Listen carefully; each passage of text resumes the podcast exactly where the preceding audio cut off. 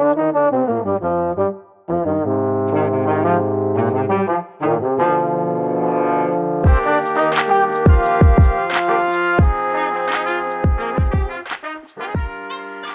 I'm talking to Lauren Oyler, author of Fake Accounts, out now with Catapult Press. Lauren Oyler's essays on books and culture have appeared in The New Yorker, The New York Times Magazine, London Review of Books, The Guardian, New York Magazine's The Cut, The New Republic, Bookforum, and elsewhere.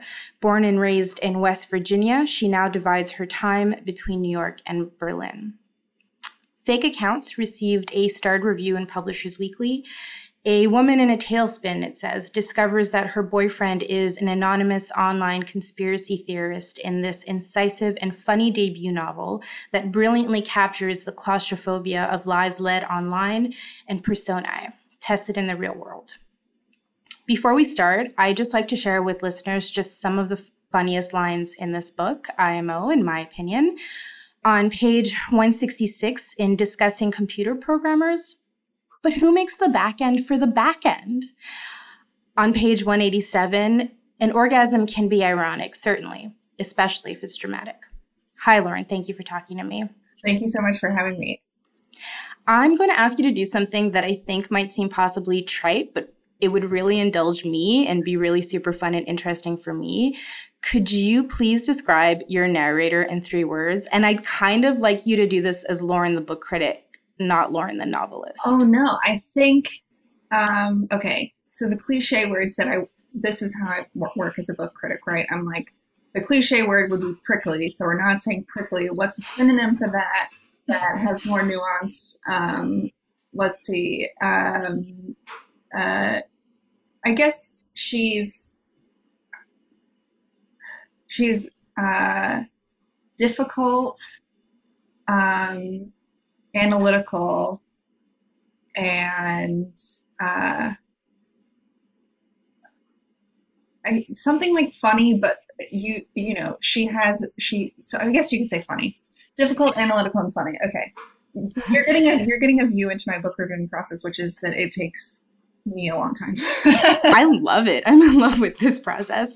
Um, I do think a lot of the humor in the book is tied to this sort of like obviousness your narrator inhabits. Like, obviously, this man should be pining for me. Obviously, that person was wrong. Obviously, my conspiracy theorist boyfriend dying in a freak bike accident happens. I'm wondering, like, does this woman already exist in fiction and I'm just not reading well? Or where can I find more of this woman in fiction? You know, I think that there's going to be like slant comparisons, and I'm sure that there's someone that I haven't read that that is a great analog. But I think um, there are some characters in Muriel Spark books that are quite like this. Uh, the most recent one that I read is Loitering with Intent, and she's obviously much cooler um, and much less maximalist than I am. But there's this like, you know, I don't want to like sound, I don't want to be arrogant, but I really like to read a book that features someone who's smart, right? Um, mm-hmm. And so I think probably a good analog is someone like Philip Roth's narrators um, and people who are not purporting to take things too seriously. Is there any of that in more contemporary oh, authors? I mean, I think there's some. There's definitely some David Foster Wallace in there. Um, perhaps people get too annoyed by him uh, to to appreciate it, but I think that there's definitely that. I think Helen DeWitt often. I think what I was interested in doing is having her narrate the book as the narrator of the book and taking some of the like it's obviously very close to her perspective so she doesn't know she doesn't know a lot of things that are happening so she can only narrate it to you as if she's narrating it to you but she has the feel and sort of attitude of an omniscient, a third person omniscient narrator. Does that make sense? Totally. So, so she's like as she's very realistic as a first person. I'm not. I hope I'm not, you know, giving her perspectives that she couldn't possibly have. But she feels that she is the only narrator that there is. And, but you don't think that there's like a lack of this type of character and i guess is what i'm asking really like if you wrote this in because you like reading an intelligent person who you know is kind of clear in this way or direct or i frankly think pompous but that's kind of why i love her. Yeah i think i think that there is i think that there is a, a general lack of sort of like forceful confident um, you know projects in general in contemporary literature i think uh, a lot of my sort of resolve to do it this way comes from reading lots of european novels whatever's translated um, and they just are much more at ease with like writing a writing a book. And i think that particularly in the united states um, and probably in the uk and in canada as well i don't want to speak for, i don't want to speak for you but i would assume that it's roughly similar. Uh, there's this there has been and particularly when i was writing this book there has been a resistance to acknowledging the fact that writing a book is what you're is what you're doing when you're an author and when you publish a book that you made it um, and you did it on purpose. And there's this sort of attitude like oh i just sort of wanted to do this. So it just sort it just sort of appeared. And people really have this fantasy of the author as like not being involved. And i really don't i you know i really don't like that and i think what's great about a novel or any work of art um, is that it is an example of something that someone has made and has thought about so that's sort of part of the philosophy of why i have her narrating in this way Right. I've also read you be critical of the idea of moral purity. And I think this generally comes across, you know, in your criticism, but now especially in your novel. But I also think that a kind of widespread argument for fiction um, that, you know, just generally gets said is that fiction is the one place that ought to, you know, cultivate and and and be the one space that can gather moral nuance. I'm wondering if you kind of agree with that cliche I'm wondering if you agree with that cliche. Yeah, I do, and I I don't, you know, I appreciate that you say it's a cliche because it's very hard to talk about like what fiction does without sort of reaching for these like little maxims that we tell ourselves, right? Right. Um, but it's you know some of them are true. Like it, they, they're fiction because because it's not literally true can you can really say any you know you can explore lots of different ideas and situations and um, you know contexts that you can't in an essay i think in the same way. Uh, and in part because there is this like horrible social media audience which is especially judgmental and um, you know the things that i am afraid of when i'm writing pieces in public or, or with a book and, and seeing the reception is really not their reviews or like anything someone would write but like being mocked online it's like such a visceral um, deterrent to taking a risk that i can completely understand why contemporary literature is the way that it is what do you mean like be, that's the place where the conversation can be had like in a better way? Well, I think that everybody's opinion on social media has the potential to matter. So if you're trying to depict real nuance, right? Like real moral ambiguity, real sort of badness, real sort of like dirtiness, there are certain things that people on social media really accept in that realm, right? Like that we've mm-hmm. gone through a phase of like unlikable women characters are feminist or whatever.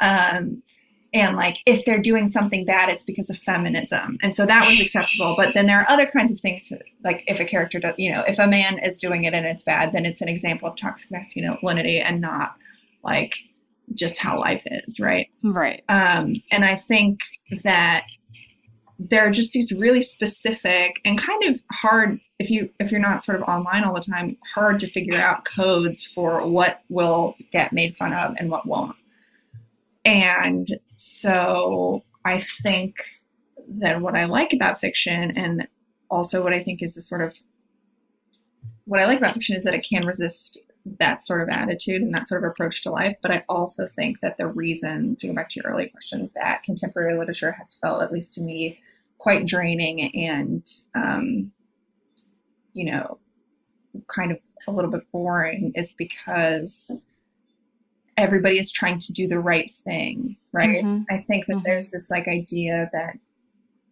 there is a perfect book and you should be striving for it. and it's just different ways of saying that everybody's minds seem quite narrow these days. Yeah, I would fully agree, which is why I think this book is getting the kind of reception it is. I think it's, uh, or I think, you know, I, I do love, love this book, but I think even if you look at the recent, um, you know, bigger hits, uh, debuts especially that have seemingly come out of nowhere, I think it's because they precisely inhabit that space. It's almost like people argue for moral directness, but deep down they don't really want it either. Right. It doesn't, you know, you yeah. don't, it's, I maybe, you know, it's, I believe that having sort of moral clarity in many of the sort of flashy, headliney political situations that we encounter in our lives now is not that hard. I don't think that many of the questions, like many of the moral questions that novels are asking, are like very basic, right? And like it's like, of course mm-hmm. I agree with you. why? Why is racism is bad? bad. I mean, racism is really bad. Yeah, that's not.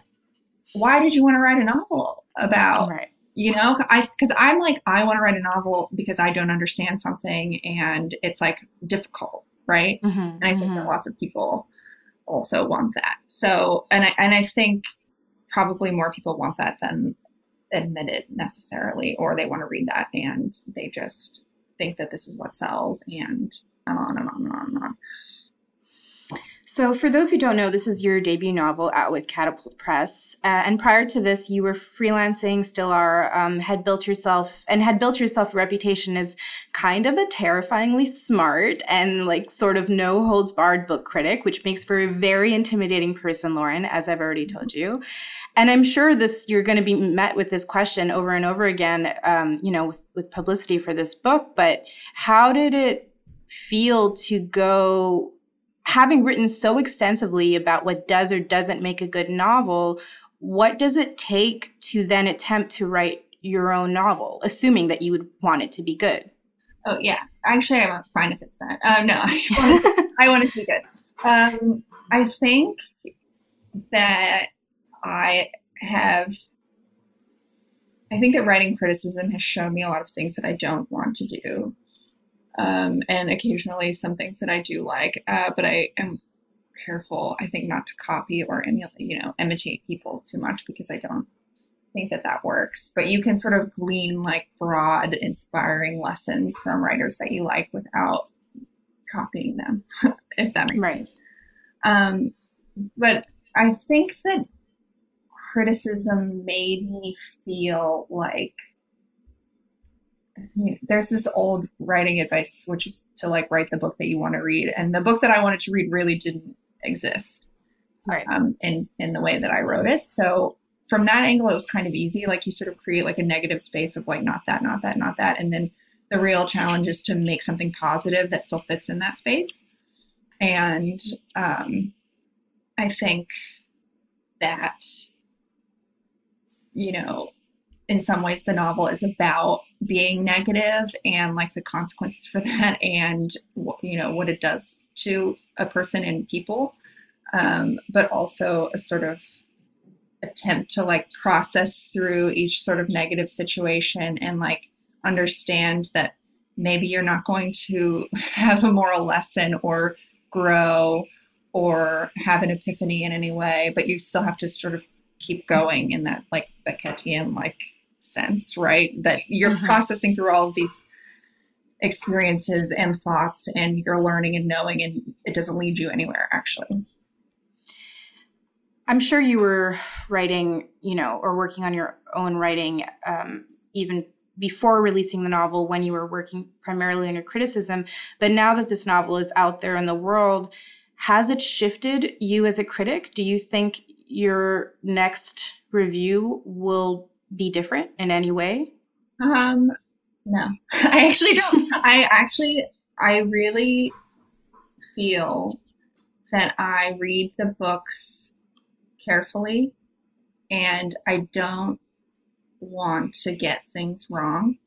Mm-hmm. And I would feel sad if I started doing that tit for tat, I scratch your back, you scratch mine thing that I think people assume happens in the criticism realm, which is to say that like many people who write book reviews also write books, and so they don't want to like put a target on their back as I have done, and and and put them you know set themselves up for negative reviews. But I think that I have this sort of fantasy of like reciprocity and, and hope that people reviewing my book just like take it seriously and try to get it right and that's all that i can do but i think that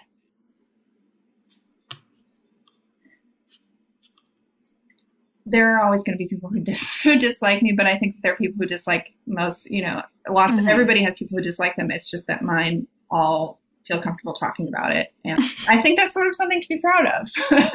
yeah, why do you think that is? Well, because I because I you know, it's reciprocal. It's like mm-hmm. it it's like evil reciprocity, which is like they think that I'm mean, so they can be mean as well. Um you know. But what are you going to do now? This book tour has revealed that you're just it turns out you're an extremely delightfully warm person. Well, well, you know, I, doesn't that add to the charm?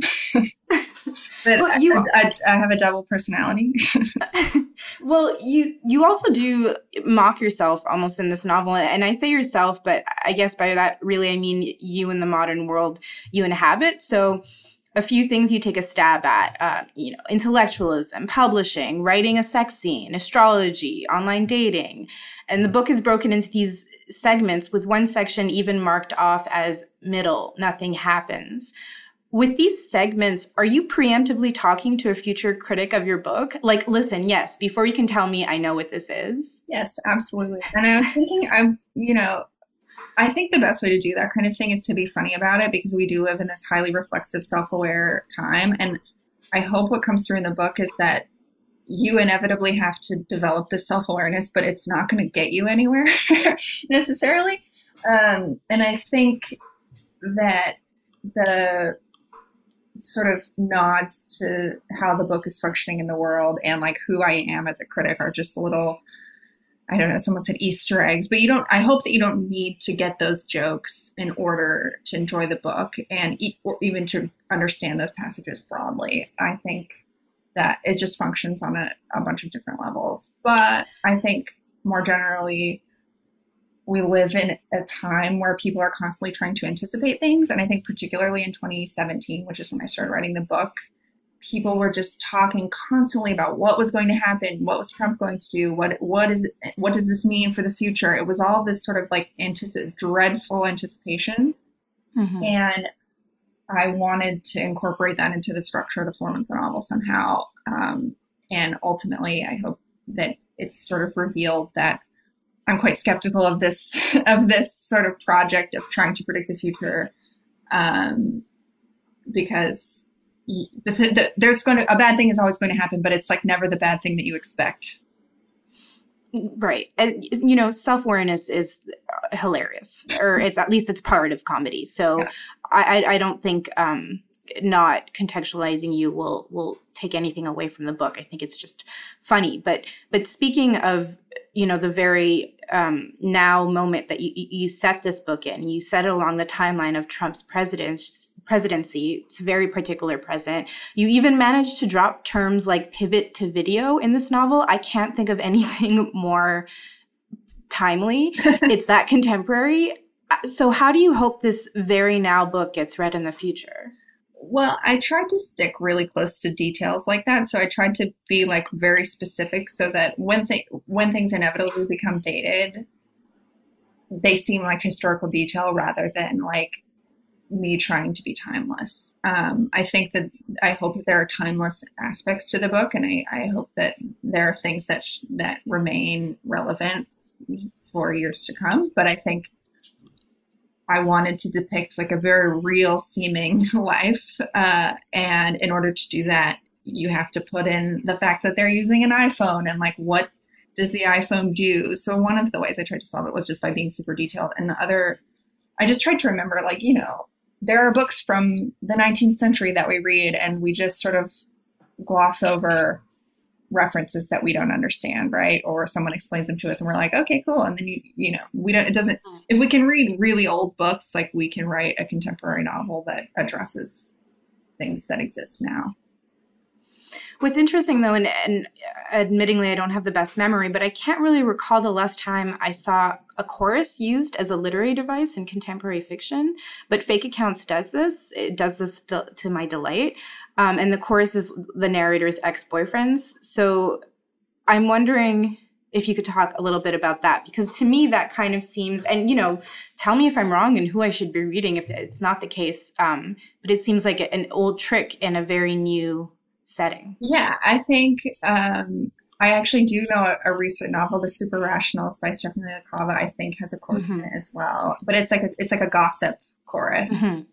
Um, the ex boyfriend I thought worked well here because they your ex your ex is someone who knows you in this very particular way and often in a way that you don't like and you find you know you might think that their idea of you is a misrepresentation or not the full story and you might sort of like resist that part of your background but it doesn't go away. Um, so having them sort of interject themselves into the novel which she's like this is my novel like get you know stop bothering me um, i thought was first really funny and also says something about how you know she's really like avoiding the she's teasing but also avoiding the idea of her you know herself in whatever way and she's resisting it um showing it to the reader. And and whenever these guys like show up like it's like she's running into them at a bar and they're like what are you doing with your life? And she's like i know what you're thinking and shut up you know leave me alone.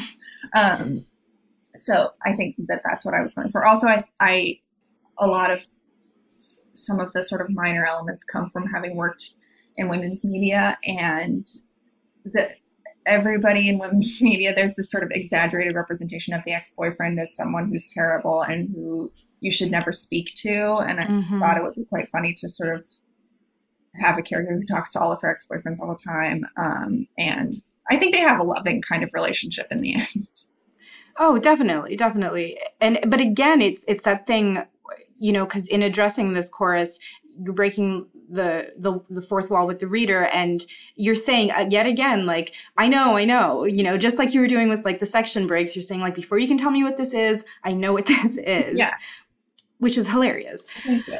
um you take a step further a bit by dedicating a segment of the book to you know this popular contemporary literary trend um, that the narrator clearly hates. It's so funny I also don't know why people are so drawn to this form of writing, these, you know, brisk, short, meditative paragraphs with long line breaks that follow after the other. And it's often associated with autofiction. I know you could talk about autofiction forever. I would, would not mind hearing it.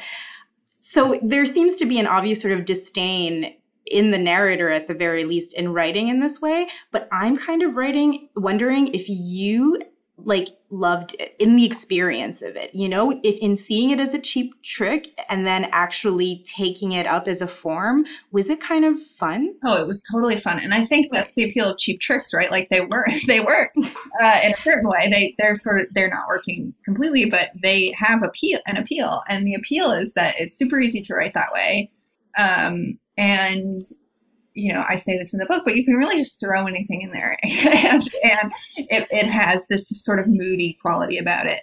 And I, you know, I obviously don't think that all fragmented novels are bad, and and there are all sorts of examples of, times when it, when it makes sense. But I think at that moment in the book, when I take up that form, the novel, the the narrator is really like grasping for some kind of structure and she was really like i'm going to do this project she has like an ill-advised project that she's like mm-hmm. embarking on by going on all these okay OkCupid dates and she pretends like it's a political joke um, but she's still doing it right and and the she is listening to a podcast while she's doing her babysitting job and hears an author on the podcast say like i was doing this structure because I'm a woman and I think it has something to do with being female because I have so much my time is so chopped up because I have children and blah blah blah. And the narrator's like, this has nothing to do with being female. Um, and then she's like, maybe I'll try it. uh, so I think I was hoping to model how ideas, how a book is formed, right? Like sometimes where your ideas come from is super banal and and funny, and um, yeah, I think that she's often sort of trapped in. She she gets she gets tricked into doing things that she doesn't like and has to sort of make them ironic in order to in order to justify her existence right and as as you you know address a chunk of the text um, finds the narrator you know going on a series of online dates she clearly enjoys being in a position of intellectual superiority in this project. It's precisely how she sets herself up on these dates. And she, you know, intentionally toys with the idea of crafting different personalities to the point where she literally lists, you know, dear listener, one of her favorite movies in an online dating profile as persona. so yeah, she's she's very much creating a series of fake accounts, but you know, you could also argue she's being her authentic, overconfident self on these dates, considering her initial approach to it from the get go. I- am thinking specifically of this one line in the book, um, which I'm totally reading out of context and is, in fact, a, about a scene with a dog, but I think it applies. It's on page 181. I was watching earned self consciousness mutate into unearned self preservation in real time, something I usually only saw online where it was easier for the unbelievable to remain that way.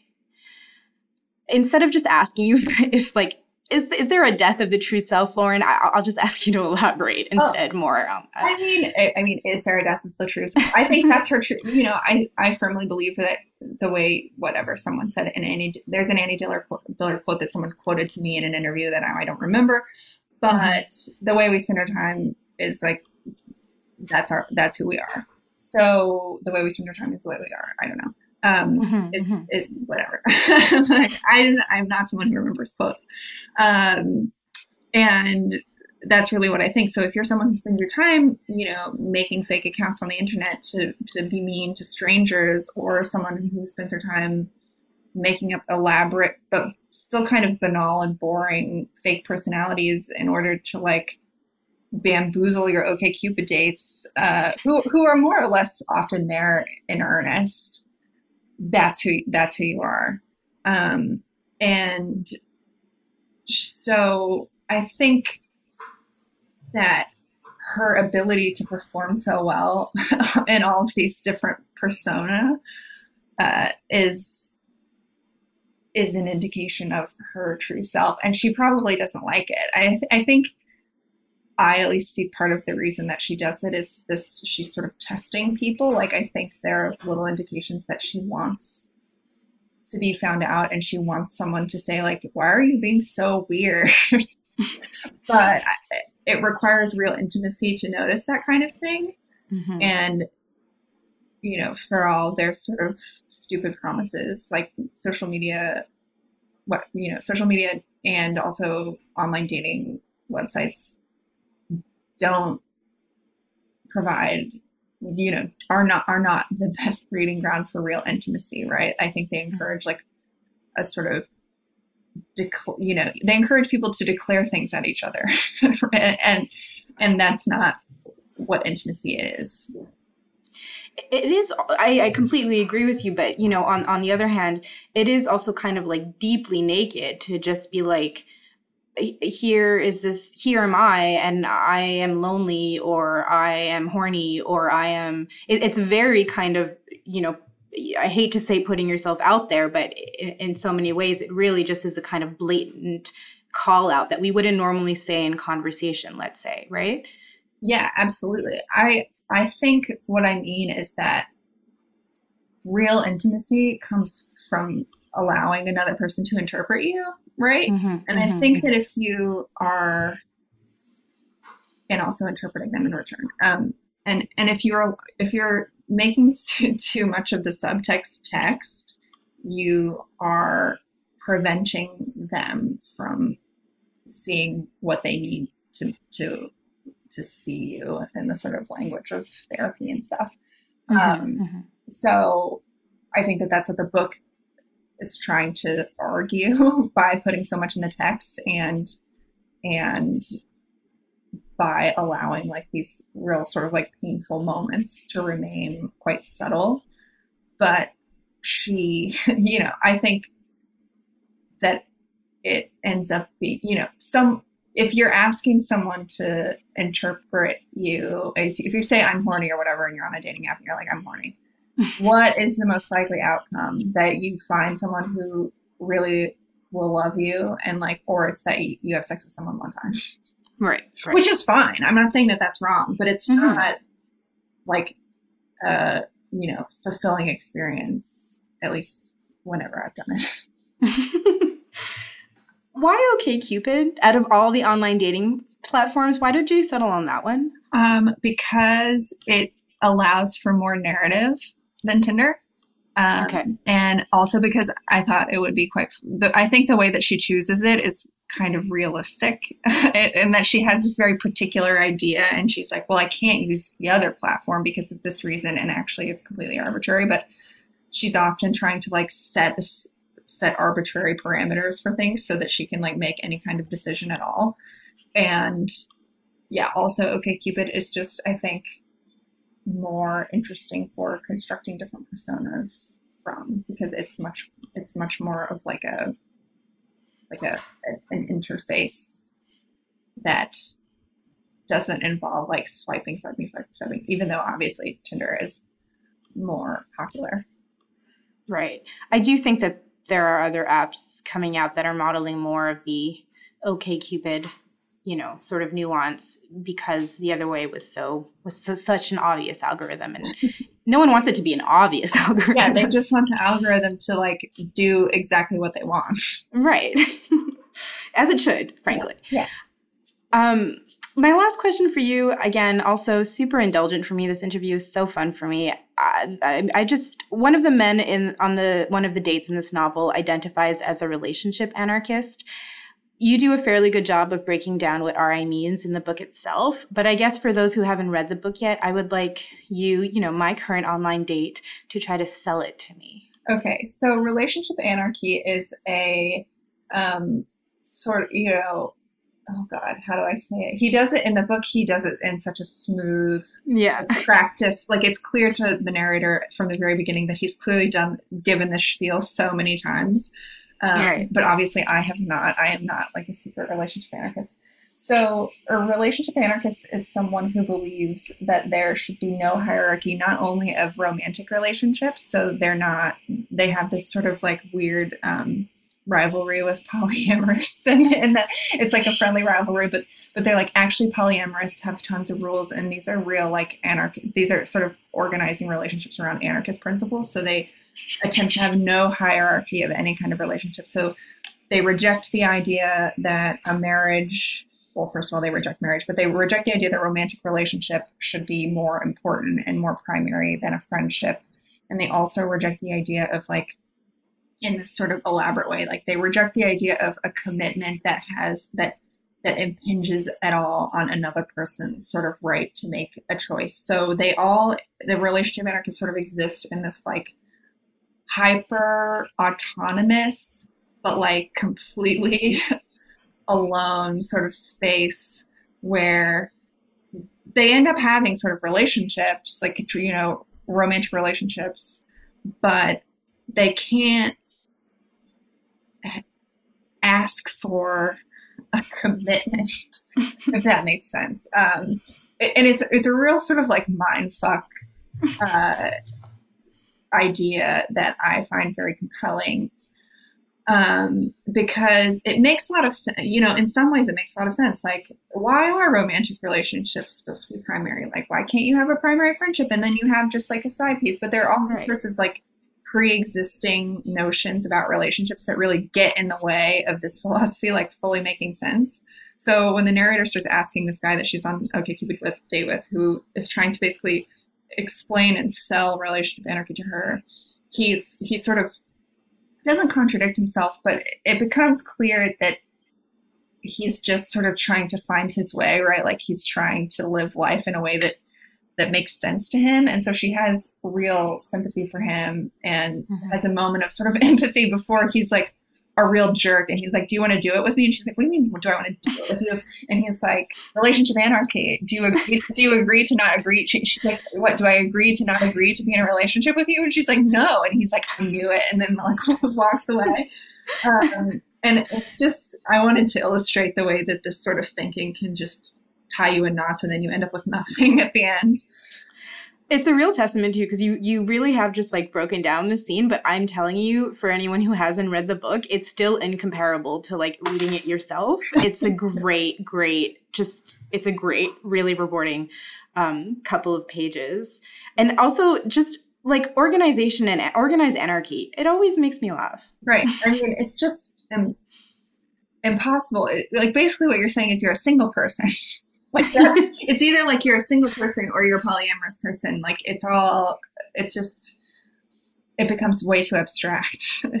and, and like relationship itself, like to be in a relationship you lose some of the autonomy even if you don't want to and you know as you pointed out like a lot of the socially normalized way that for whatever reason is is considered the normalized way inherent in the concept right of like being in a relationship you lose a part of your autonomy. No, is that right? But I think it's you know ideally it's like a trade off. Like you lose things, but you also gain things. And I think right there's like there's nothing in life that doesn't have a downside. there's nothing really valuable in life that doesn't have a downside. I think you could think of a stupid, funny example, but but part of this like prod, you know, the 20 something, you know, the, the millennial 20 something who has it all together and is trying to figure out the world. I think a lot of that project is dedicated to the totally futile pursuit of trying to find a way that, to live life that has no downside. Mm-hmm, and, mm-hmm. and there are lots of things in the novel that sort of speak to that sort of pathetic, pathetic hope. Um, well, yeah, the narrator is extremely self aware about, you know, her community in that way. And it seems to me that she, you know, considers herself, you know, an outsider to a certain extent because she doesn't fall for that trap or she doesn't seem to fall for that trap.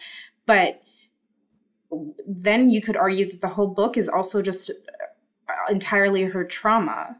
Yeah, I think that she wants it to be she doesn't she can't fall for that trap but she doesn't know where else to go. And i think a lot of her sort of right. analysis and sort of like recursiveness is really like trying to get out of it in some way. And i think that there is like a very small amount of hope there that is constantly disappointed. She's constantly disappointed but she does try in her own sort of highly annoying, obnoxious way.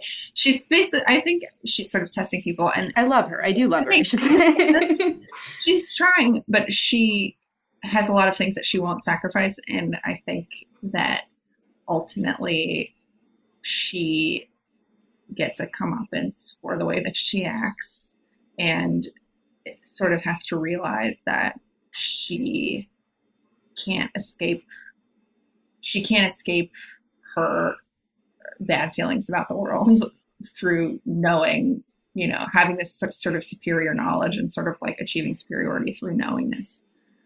Um, did, yeah. Did you always know the ending of the book? I did. I came up with the, the basic plot, which is like the three points mm-hmm. um, before I started writing. And I was like, that's really funny. I'm doing that. And it, because it, because I had those, there's, you know, I'm saying there's a, the part at the beginning where it's this sort of apocalyptic structure where she you think that the dramatic thing that's going to happen in the book is that she's going to break up with her boyfriend. She's like the end is near. I'm going to dump him. That's mm-hmm. what's going to happen in this book. Um, and then that doesn't turn out to be how it goes. And and then there's another thing that happens so I knew those things, and because of that, it was quite easy to write in sections, um, sort of broadly, and then I filled it in from there. But I thought that, yeah, I mean, not to give very much away. Mm-hmm. I wanted, I wanted it to be something where there's something. Um, I wanted to try to do a realist novel. Like this could happen. It's totally realism, but there are things in it that are super unbelievable and they're like just on the line and like just on the border of not being believable. But it could, you know, it could happen. And I think to go back to something I was saying earlier, bad things are happening all the time, but they're very rarely the bad things that we expect. well, no, well, say what do you mean about that? Um, I just think she's she's going through the book expecting, you know, the beginning is commenting on people saying that the world is about to end, and people are constantly expecting right bad right. things to happen. Um, and and she is too, but she can, she can't the th- the bad things that end up happening happening to her are completely something completely different from what she expects. Thank you, Lauren. That's that's everything for me. Thank you so much. This was great. Thank you. I really appreciate it. Everyone, go out and buy fake accounts from St. Henry Books, um, and tell me how much you loved it. Thanks.